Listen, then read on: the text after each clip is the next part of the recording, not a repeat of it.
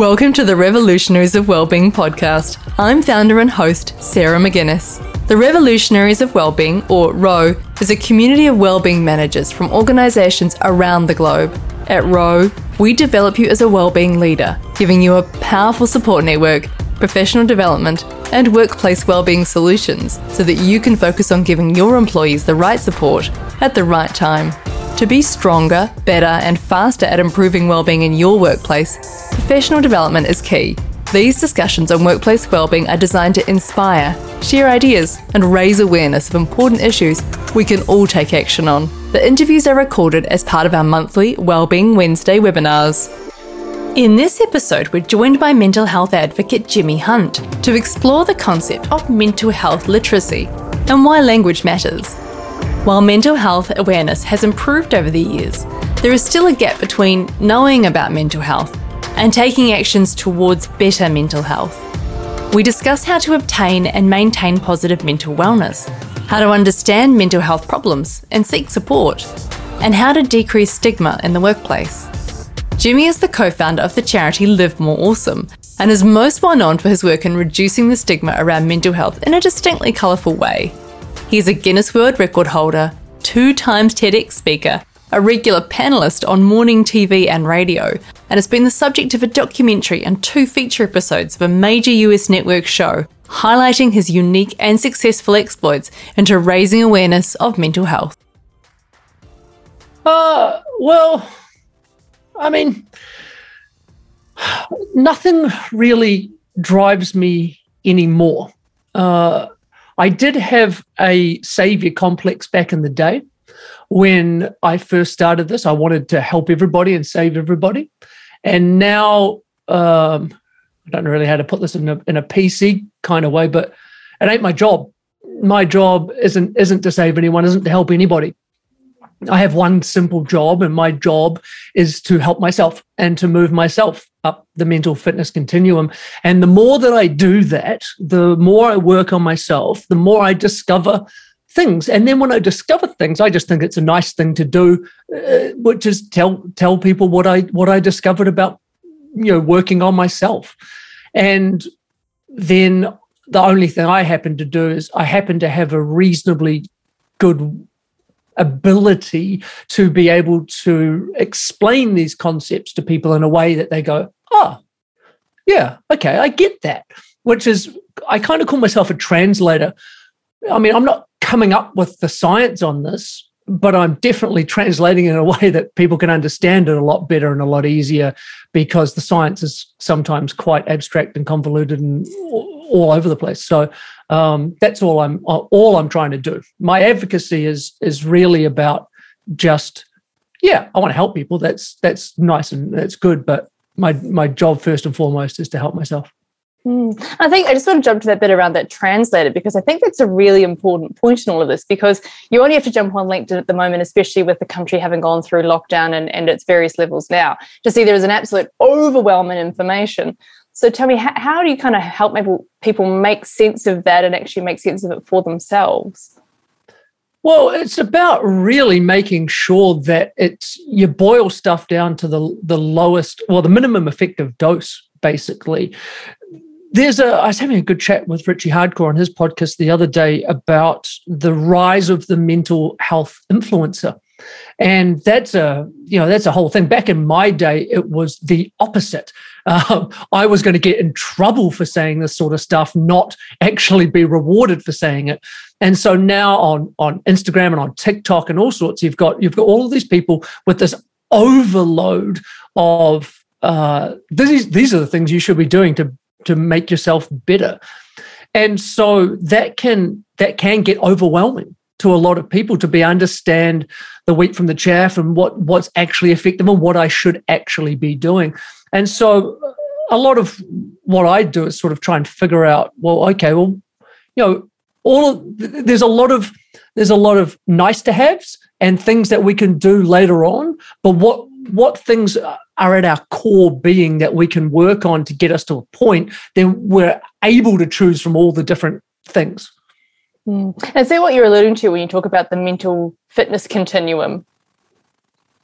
Um, yeah, yeah, sort of. Um, so I guess so. The mental fitness continuum came about six years ago to me in regards to understanding that in society we've we were we were sort of always given two options. You're either mentally well or you're mentally ill.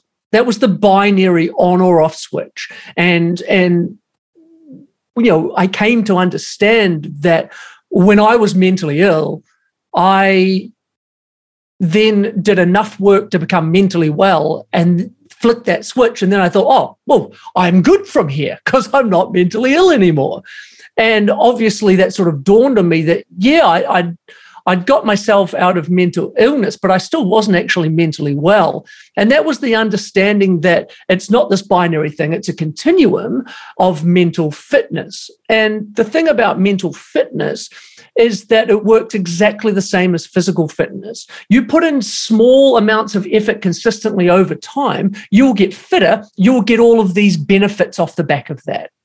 And then if you do nothing, and if you sit on the couch in your mind and do nothing, you will slowly fall back into unfitness. And then you will have all of these problems and repercussions because of that.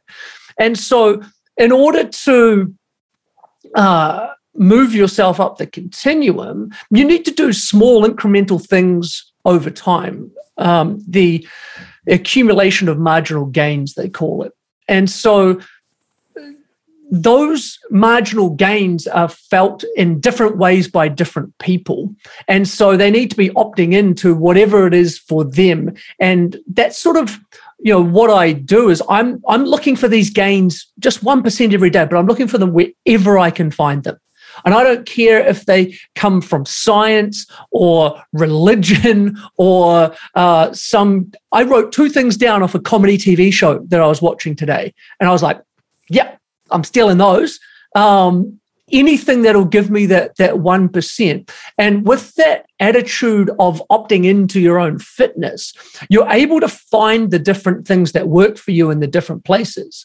You know like tennis is a you know it's a tool that i use. Is it the best tool? Is it the biggest tool? No.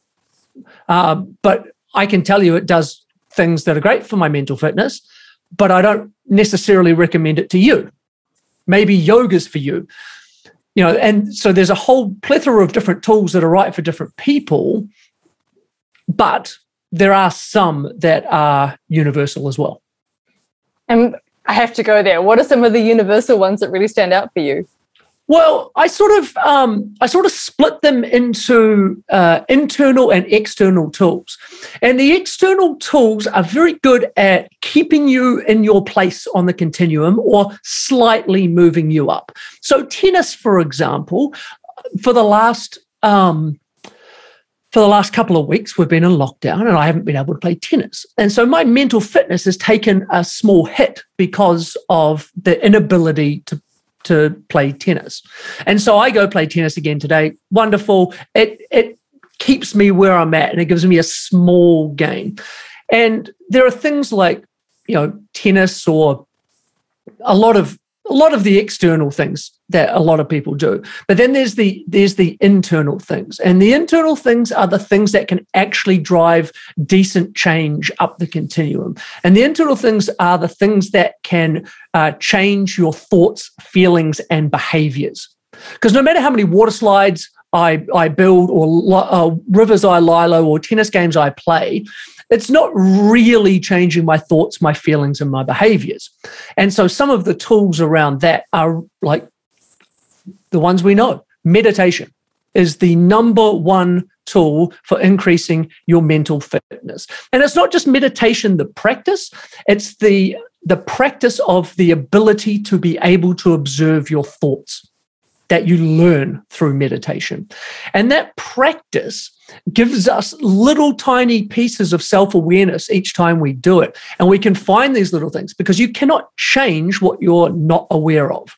And so when these little things come in, you're like, oh, that's a thing. That's a problem. That's something I do. I'm now aware of that. And now I can go and regulate my, my thoughts, feelings, and behaviors based on that piece of self awareness. And so you're like, boom, great. Uh, journaling's another good one for that. And a lot of people do, you know, just straight up journaling. Uh, I enjoy the practice of automatic writing, which is simply you put your pen to paper and you just write. What do you write about? Doesn't matter. Can be gibberish, it can be stuff. But what happens is when you bypass the conscious mind, suddenly a whole bunch of the subconscious starts coming out onto the paper. And you're just like, whoa, where did all this come from? And then you're able to look at that and go, oh, okay, that's that's a thing that I've now become aware of. It's a it's a pattern of behavior I've now understood. You know, so that's that's another another really good tool to be able to figure out um, the your subconscious patterns, your habits, and your behaviors that you want to change. And then once you're aware of those, then you can go put things in place to be able to change those. Mm. And what I love about that that idea, it links really closely back to that fitness idea, doesn't it? That again, you have to keep working on it, and if you keep working on it, then you'll see the benefits. What happens when, and we see this, of course, for physical fitness, it's the same for mental fitness. You know, it's like the New Year's resolution I'm going to make all these changes. I'm going to go to the gym and I go for, you know, six weeks and then I fall off the bandwagon. And the same thing can happen yeah. with, with mental health, you know, things, right? We, we go, well, I'm going to meditate happens. and then fall off. Yeah. what, yeah, it's because we completely overestimate what major things will do to our lives. We completely overestimate what a new job will do, a new partner will do. Um, we completely, well, I mean, on that.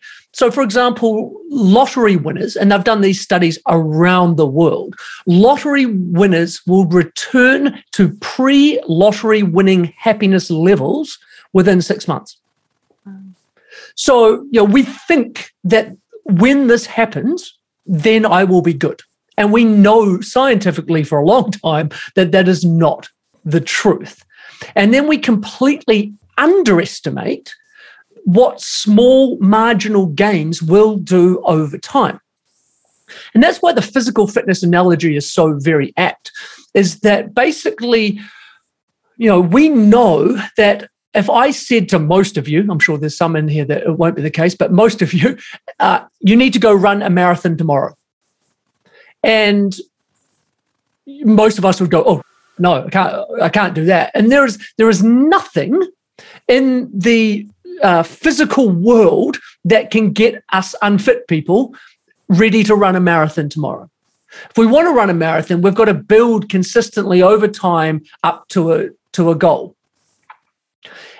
and we you know, as a society, we're very good at looking for the quick fix. We want a pill. We want a, a six-week program. We want a thirty-day money-back guarantee. We want we want all of these things instead of putting in the consistent effort over time. And one of the things about that is it's because we're not wired that way. We um, we are basically set up psychologically to be looking at um, at the short term gains instead of the longer term gains, and it's very hard for us to understand what meditating will do for us in the first week, the first month. But I'll tell you what it'll do over a year or five years or 10 years. Like a lot. it will change your life. But what we tend to do is we tend to go, okay, right. And I'll keep using meditation as an example.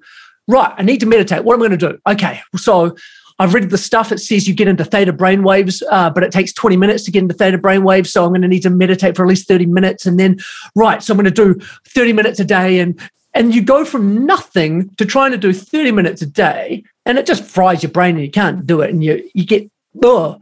It's the same as going into the gym, like with my puny little arms, and going, right, I want to go in and bench press 100 kilograms today. Like, it's just, just impossible. And so we've got to go in and go, right, well, day one, we're going to practice with the bar and we're going to learn technique. And we're going to do the bar for a week. And then only after a week, we put plates on, very small plates. And because what we've got to be doing is when we're looking at these tools, we've got to look at them as lifetime tools. Just like if we're going to do weightlifting, you should be weightlifting up until you know 90 years old.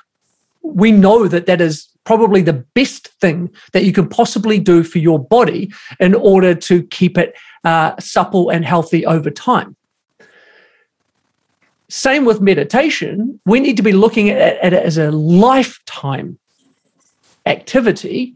And in order to make it a lifetime activity, we can't just go crazy off the bat, burn out, and then give it up. And that works with pretty much anything.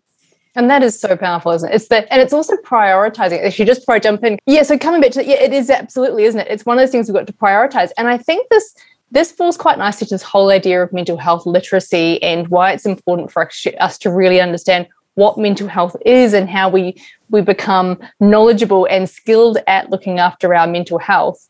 Um, and and one of the things that stands out to me there is that you know as we come into COVID right now, you know that was like being asked to do a marathon the next day. Yeah. Except this marathon has gone on and on and on, and suddenly it looks like the marathon doesn't have an endpoint. So. Yeah. What are you seeing now in terms of how people are coping with with their mental well-being? Yeah, well, I mean, it's, it exposed a lot of people it exposed a lot of people who were completely unable to cope with it. And the MIQ system at the start was a really interesting one. No one had ever been asked to spend two weeks in a hotel room, like not being allowed outside. And it broke a lot of people. And I've now I've done three of them. Uh, I come wow. and go. I come and go a little bit, and you know to me, technically, MIQ is like lovely. I mean, you you you're overfed. you're in a nice hotel. Um, people bring you your food every day. You've got unlimited internet. You've got all the time to be able to do whatever you want for yourself. And like, if you can't handle that, then there's that. That's a real nice little sign for you to go. Oh, maybe I'm not where I need to be. And now, don't get me wrong, there was a woman in my first one who was uh, the room above me, and she had three kids under four. Now, that's that's going to test anybody's mental health. Like that's a that's a whole nother level. Um, and there are people obviously that have been severely affected in their business and in their livelihoods in regards to this, and that's going to absolutely challenge you more than ever but for the for the general population if this stuff has caused you any discomfort that's a really good thing to be able to look at and be able to go oh okay that's a sign. Now i'm aware of that. What can i work on? What can i put in place to be able to improve that in the future? Like my my analogy for um, because resilience, right? Resilience is a really big thing that we, it's a big thing in the wellness community and all that. And resilience is great. But basically, the definition um, on resilience is being able to get through things, be able to um, return back to your original state after an event. And so basically, the analogy is to be able to take a punch and get back up again and keep going. And we need to be resilient. 100% resilience is great back in the old days, in the one of the first uh, seasons of The Simpsons, Homer Simpson ends up being uh, a boxer, and in this episode, it's it, we find out that he can take a punch like no one else, and so his whole game plan is to take the punches. And then the other person gets tired and he pushes them over and he wins. And so Homer is resilient he can just keep taking the punches, um, but in the end, he loses the the world heavyweight championships basically because he couldn't take any more and he just got punched too many times. And then you have the example of someone like Muhammad Ali, and I have a great gif of this that I use in some presentations, which is him dodging 23 punches in nine seconds.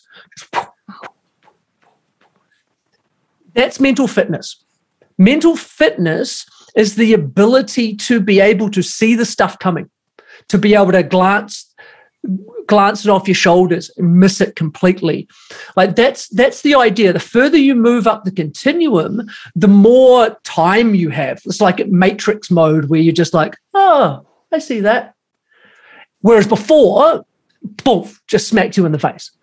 And again even Muhammad Ali, even Muhammad Ali gets punched in the face, and he has to be resilient to be able to keep going through that.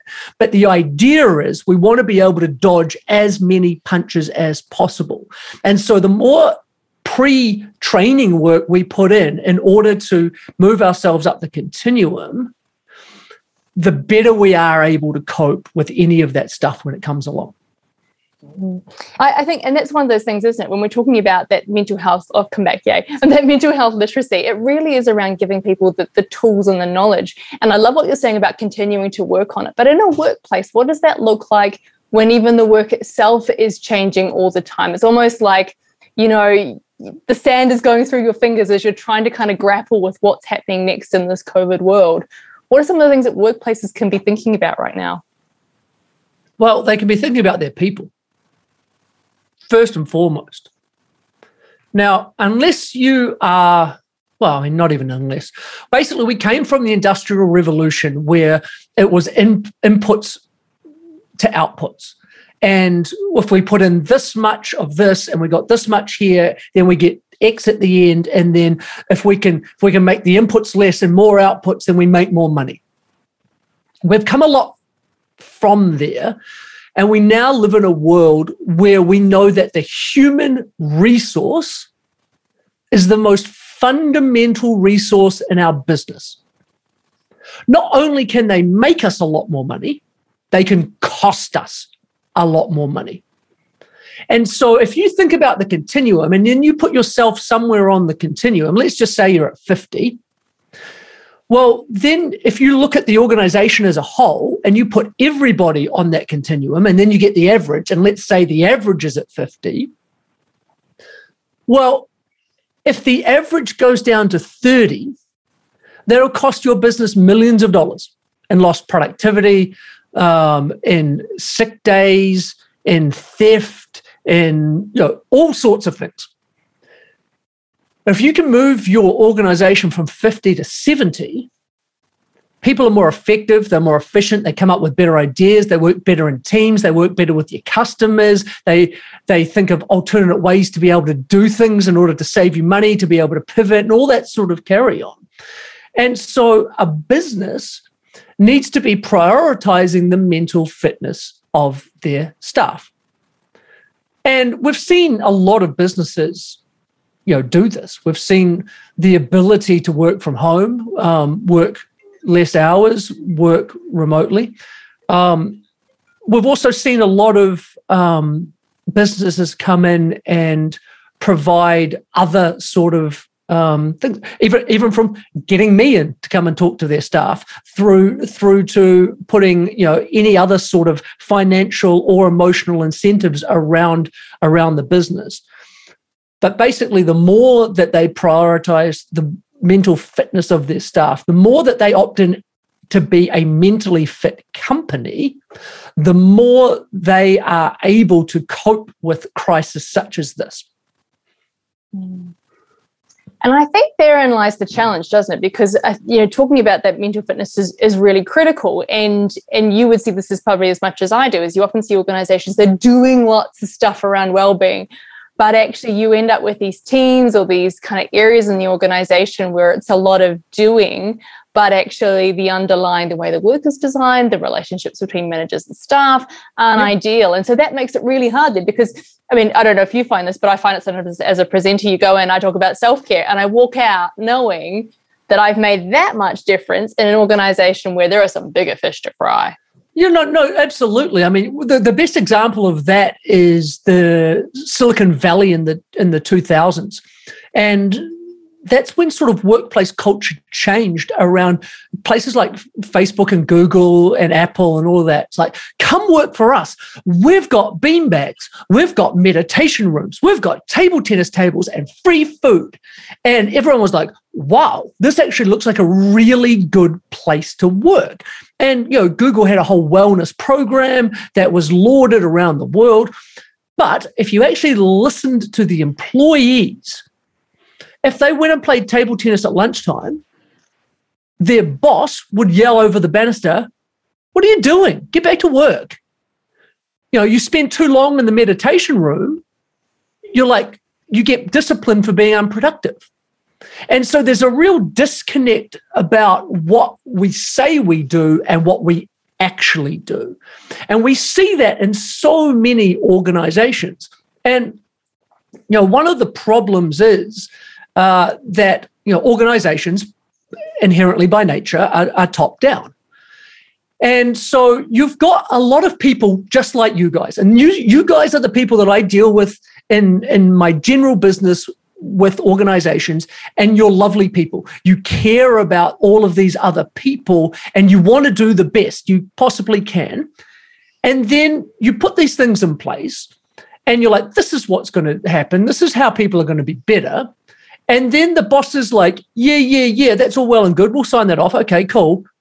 But we still need this done by now. We still need this. We still need this. And all of these overarching things, you just get on because of it. And so, unfortunately, it's not really until we get top down buy in in organizations that we can see actual systemic change inside of them. And we see this through all sorts of organizations around the world, but we see it through companies in New Zealand as well, like Craig Hudson, for example, uh, the managing director at Xero, lovely man. And he told his mental illness story throughout the company before telling it publicly. And then he put a whole bunch of stuff in place to make sure that him first, and then everyone under him ended up as healthy as he could possibly make them. The same at Perpetual Guardian, where they moved to a four day work week. Now, that was, I can't remember the dude's name, but the CEO guy, he was the one that presented that to the board and got it through. And it was the CEO that thought this was a good way to be able to move the business forward. And as usual, the board went, uh, that sounds like we're not going to make as much money, and I've got Ferraris to buy. And basically, they went, okay, well, we'll get um, Auckland University to study a trial period. And at the end of that period, they went, oh, well, everybody's happier and we're making more money let's keep going. You know, okay, done. But that is a courageous decision by somebody further up, the highest up, in order to be able to get that as as a result. And the cool thing now is we've not just New Zealand, but around the world, we've already seen these courageous people. We've already had it vetted by universities and we've seen how well it does. And so it should be an easier buy in for organizations moving forward.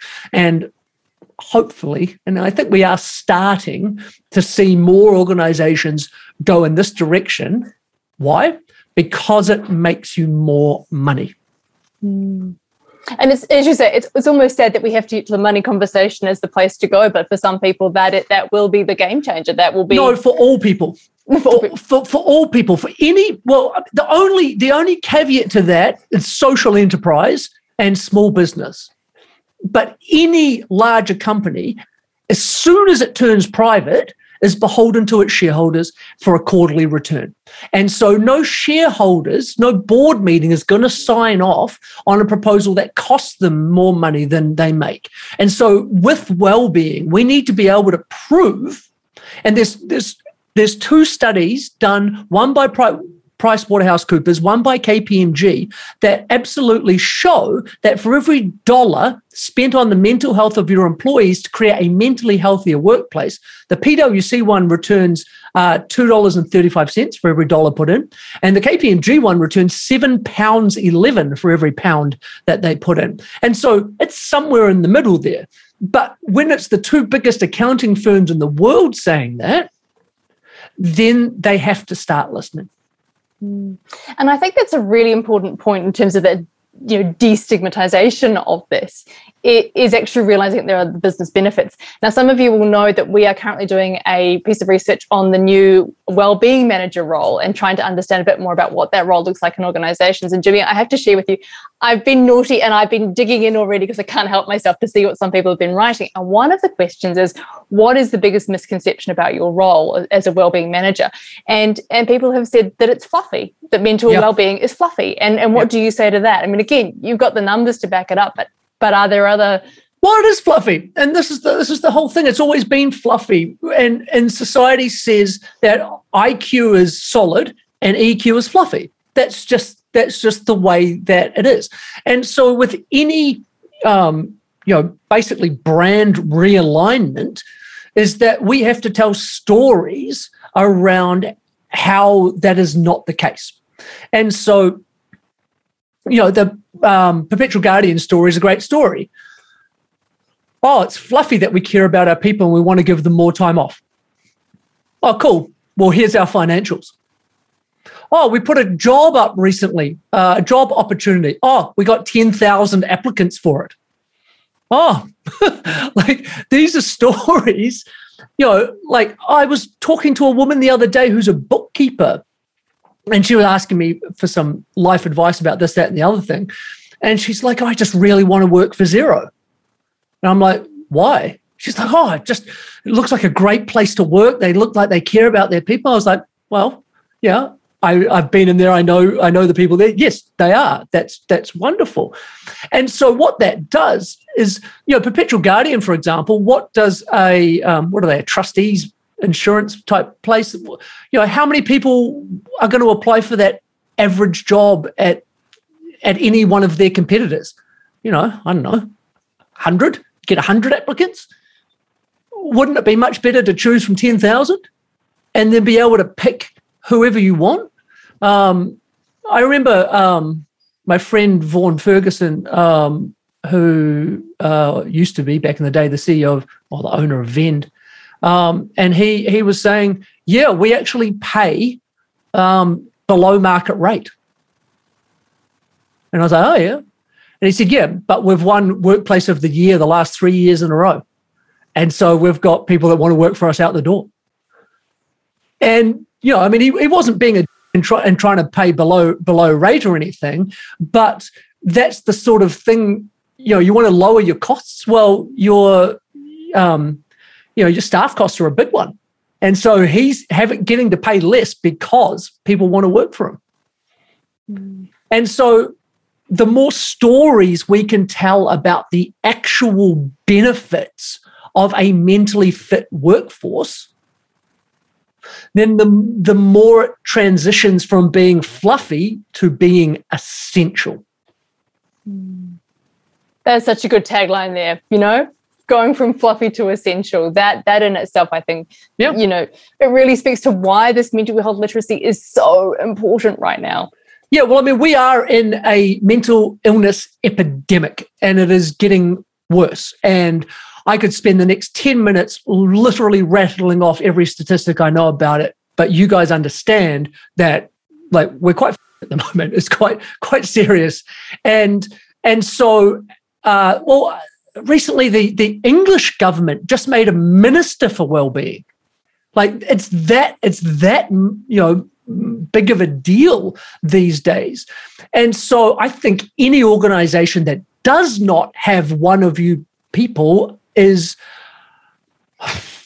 like neglectful is it's it's it's almost criminal these days because we know well i mean the world health organization says that by the year 2025 80% of the people on the planet will suffer from a mental health condition in their lifetime Eight zero. 0 and so if you if you think you have an organization and you're not going to have to deal with four out of five of your staff going through some serious stuff in their life, then you're going to end up in all sorts of trouble, not only sort of legally now, but just and morally, but financially.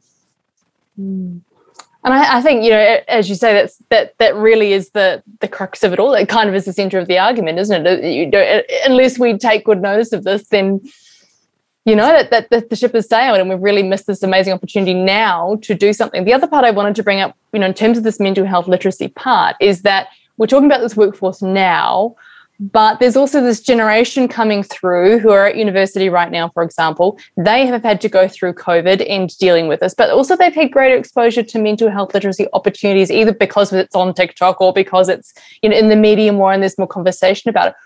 In terms of those future generations what do workplaces need to be doing right now to actually be able to you know adjust and be ready for these people who are going to be much more comfortable about talking about mental health one they're more comfortable in talking about it but two they're more than we ever were and our parents ever were. Um, being being a child growing up in this environment is is very very very hard and we don't quite understand it and we don't quite understand them. Now, there's very few people here on this call, I would suggest, that even had cell phones at high school, let alone social media. I didn't have social media until I was like 25 or something like that. And basically, the way that our society has gone in the last 20 years, pretty much the algorithms are set to destroy you. That in its in its simplest form. And so they don't have to, and but they have to. It's, it's an understanding issue. Like, let's just take social media for a quick example. Social media, in every sort of study we've ever, that I've ever seen, it's bad. It does bad things to you. But you can absolutely use social media in very good ways. And I think I do. I only follow about 200 people, and every one of those person adds beauty and value to my life. I use Reddit, for example, to get a lot of my information. And I subscribe to a lot of particular subreddits so that my feed is filled with stuff that makes me smarter and wiser and, and, and helps me improve my mental fitness rather than takes away from it. And so, whilst a lot of things are inherently bad by the way that they are set up, they don't have to be if we can have the understanding of how to use them to our benefit instead of our detriment. And so, I mean, it is literacy. And, you know, whilst schools, for example, have started talking more about mental health, I, like, I literally do not believe the term mental health or anything in its sphere was used in my entire, you know, 13 years of schooling. I, I, I don't remember that in any way, shape, or form. And so we are talking about it a lot more in there now, but we're still not talking about it in, in a lot of good and constructive ways, where we're still very much talking about mental illnesses rather than mental fitness. And I mean, there's one of my big bugbears, which is, you know, the term mental health is completely lost. Um, when I say mental health awareness week, the general populace thinks mental illness awareness week. And that's really the way it is. We in that week we talk about mental illnesses. Um, four times in the last year or so, I have heard an anchor on the news or I've read it in the newspaper where it said somebody was suffering from mental health. Like, no, that's not the way that works. They may have been suffering from a mental illness, but they were not suffering from mental health. Mental health is not something you suffer from, it is a continuum. And that's what we don't quite understand still. And in order to make this next generation of children and people in the workforce happier and healthier, we have to really start with rebranding the basics. And then it's not about giving people tools, it's about empowering them to go and find their own tools. Because you can in your businesses, you can do, um, you can bring in yoga teachers, you can have fruit bowls, you can have mindfulness lessons, you can you can have all sorts of things. But if these people are not opting into them and then using them ongoing, it's a waste of your time and, and theirs. And even if you force them to go to it and listen to it, then the, and they're like, oh yeah, okay, and then they don't actually take it away and use it, what a waste of time and money and money. And so the question is, how do we get those people to, you know, understand what they need to be doing? And the understanding that basically they're set up to fail right now in society. And for them not to fail, they have to opt in and be looking for these different solutions. And then when you provide them with some tools, they're like, ah, oh, thank you. That's wonderful. I really, that's an interesting tool. And now I'm using it forever. So you're funny as you're as you're talking. Uh, the, the word that I've just written down is self-efficacy. It sounds to me like we're we're trying to build in people is that self-efficacy of going. You have the knowledge and the power and the tools within you, and if you find a motivation that resonates for you around this, and those tools that resonate for you, and they improve your mental fitness, go for it. You know, yeah. those are the ones that we encourage you to focus on. Yeah, I use the term radical ownership, and that is the understanding that the trauma is not your fault like we are, we are, society is set up for us to fail. The trauma is probably caused by somebody else, some something else. The trauma is not your fault, but your healing is your responsibility and nobody else's. Because you're not even likely to get an apology from the person or the thing that caused your trauma, let alone have them heal it for you. Because it's, it's a very harsh uh, and stark comment, but it is the reality of it. And so we have to get people to understand that if they would like to move themselves up the mental fitness continuum, and they should when you explain it to them, yeah, I, I obviously want to be at this end and not that end. Well, if that's the case, then you need to do the work.